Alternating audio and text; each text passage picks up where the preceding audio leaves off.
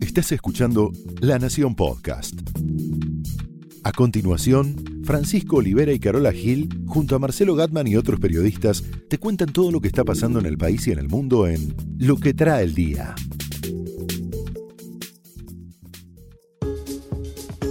Miércoles 21 de noviembre, tanta granada, tanto G20, tanta amenaza, obvio, refuerzan la seguridad presidencial, lo mínimo, ¿no? Pero bueno, son temas del G20 que estamos internacionalizados, ¿no? Así que vos me vas a contar qué es lo que pasa con los emails de Ivanka, Ivanka, Trump. Sí, sí, sí, te lo voy a contar. Bueno, y tenemos a nuestro compañero Guillermo Tomoyose, nos trae las novedades tecnológicas de la semana, que viste cómo es la tecnología, se va renovando. Los analógicos como nosotros somos Como vos, como vos, como yo, no me Somos un poco más lentos. ¿eh? Te decía que de tanta amenaza, tanta versión de bomba casera, bueno, el gobierno está preocupado. Una medida, una decisión que tomó ayer la ministra de Seguridad, Patricia Bullrich, y lo quiso meter en el baile a Pérez Esquivel. Le dijo, bueno, le escribió una carta y le planteó, ayúdanos en esta, ya que va a haber contracumbre, marchas en contra, probablemente estén viajando hacia la Argentina en los próximos días estos grupos, ¿no? Antiglobalización. De esta manera, Patricia Bullrich proponía ayer a Pérez Esquivel, bueno, la posibilidad de colaborar. Le hemos mandado al Premio Nobel de la Paz, que es el que ha sido vocero en la última conferencia de prensa, una nota para poder tener un diálogo maduro, inteligente. Veremos cómo se desencadena todo eso mezclado. Es una mezcla rara, ¿no? Entre política local e internacional. La cuestión es que todo este tipo de, de noticias y sospechas hizo que, obvio, se reforzara en los últimos días la seguridad presidencial en los domicilios y en la Casa Rosada.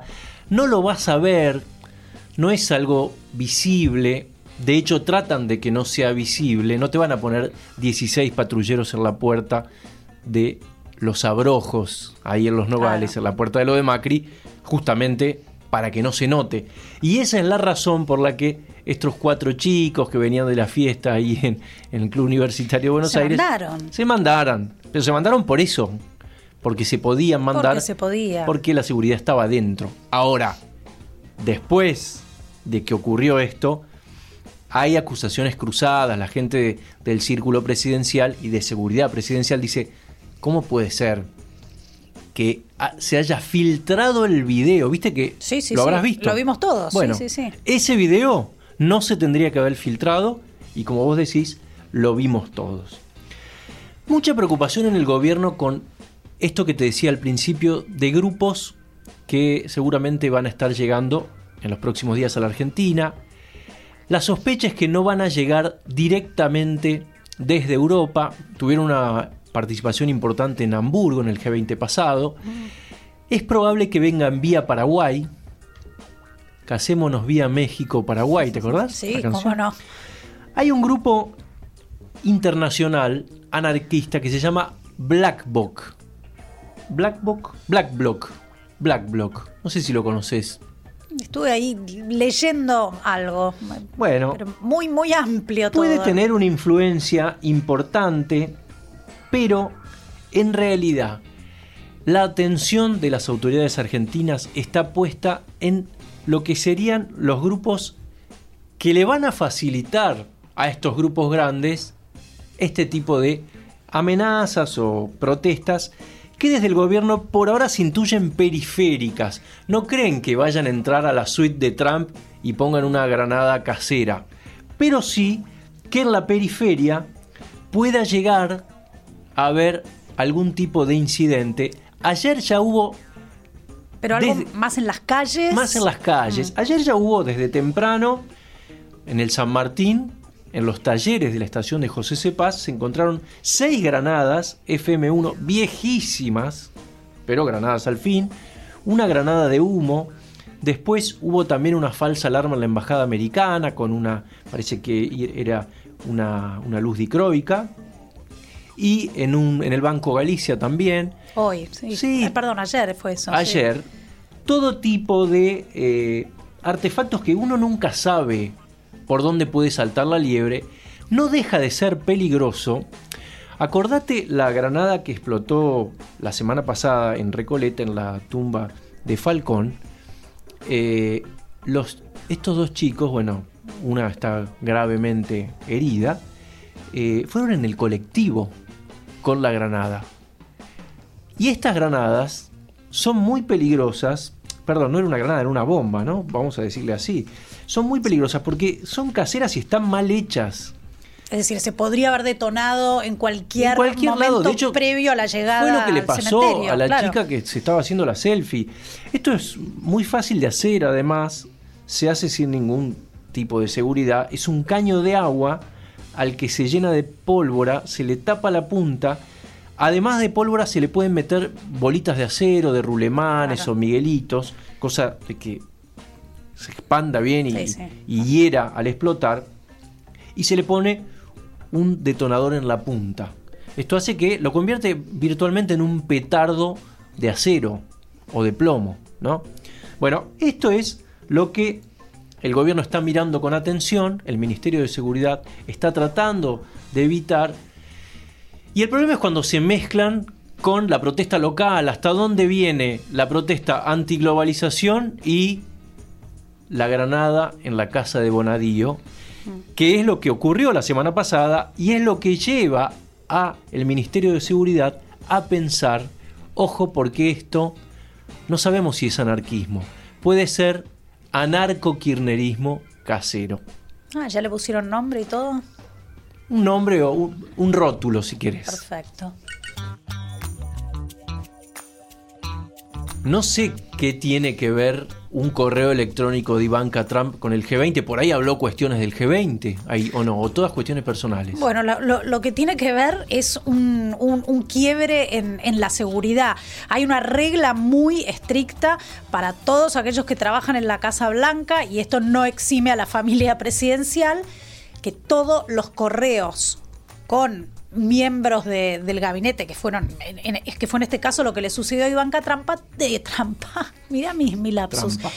tienen que, que ser desde un correo oficial Bueno, no podés eh, no, Gmail. no, No, Hotmail, Gmail, no, Nada. nada. de eso. ¿Y qué hizo Ivanka Trump? Usó su correo personal para este inter- intercambio con miembros del gabinete, asistentes, con, con- con asesores durante la mayor parte de 2017. Es decir, ni se ocupó de instalar su, su cuenta oficial y hacer uso de esa para todo este intercambio. Y Porque se supone que un email de una persona del lugar donde está no deja de ser un eh, acto de interés público. Absolutamente. Y tiene lo- que ser transparente. Exacto, lo, lo- lo que requiere este, este acta presidencial es que todos los asuntos de la Casa Blanca queden registrados, todas estas comunicaciones queden registrados y se pueda preservar esa información.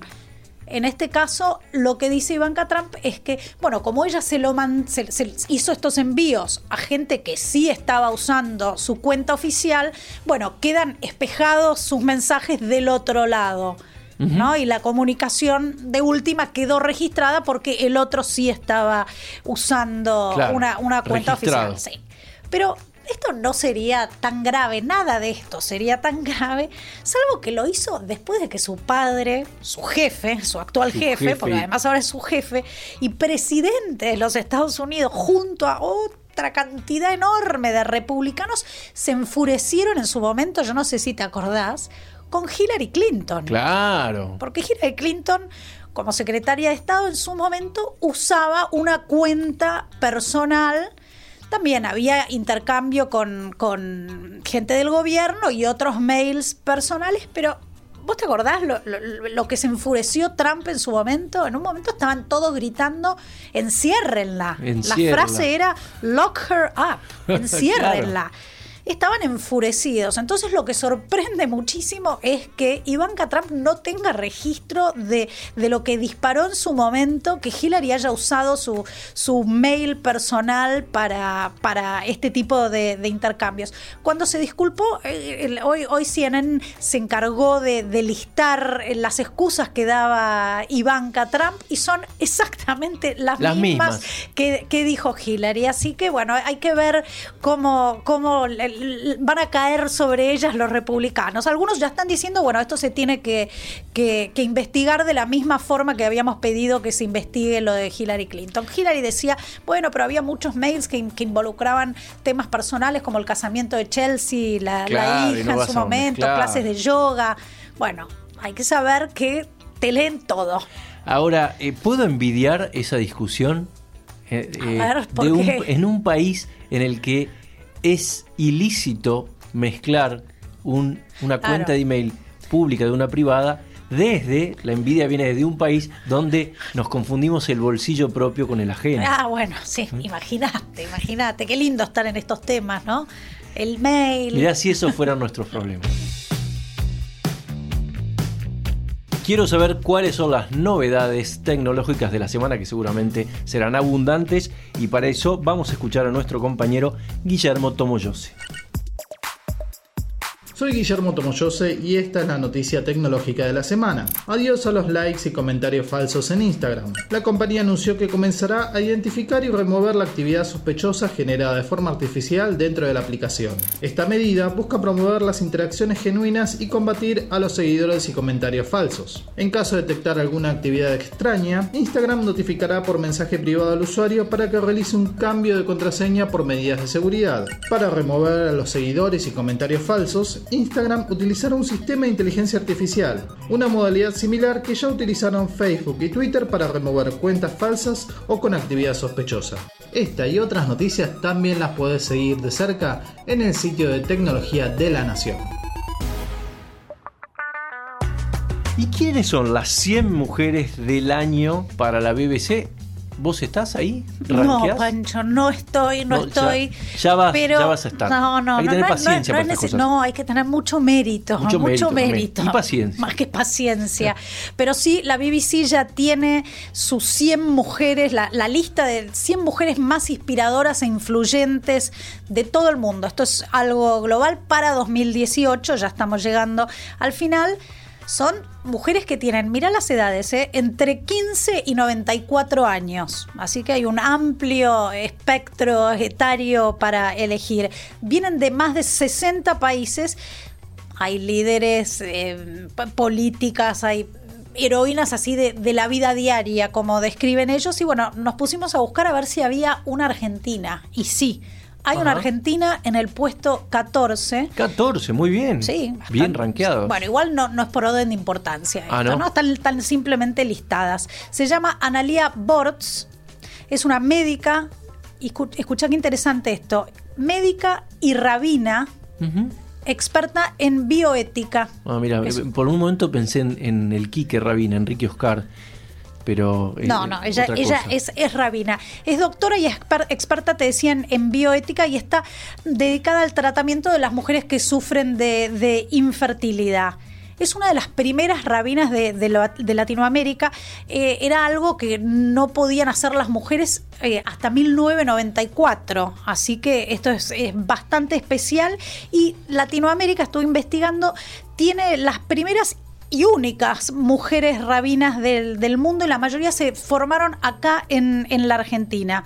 Hasta 1994 era algo que quedaba exclusivamente para, los, hombres. Sí, así que ella está en, en el puesto número 14, tiene 51 años y ahí está entre las seis mujeres más influyentes, pero desde este gran lugar, ¿no? además, qué trabajo independientemente de si es mujer o varón. No, ¿Qué absolutamente. que es justamente ayudar a dar vida, ¿no?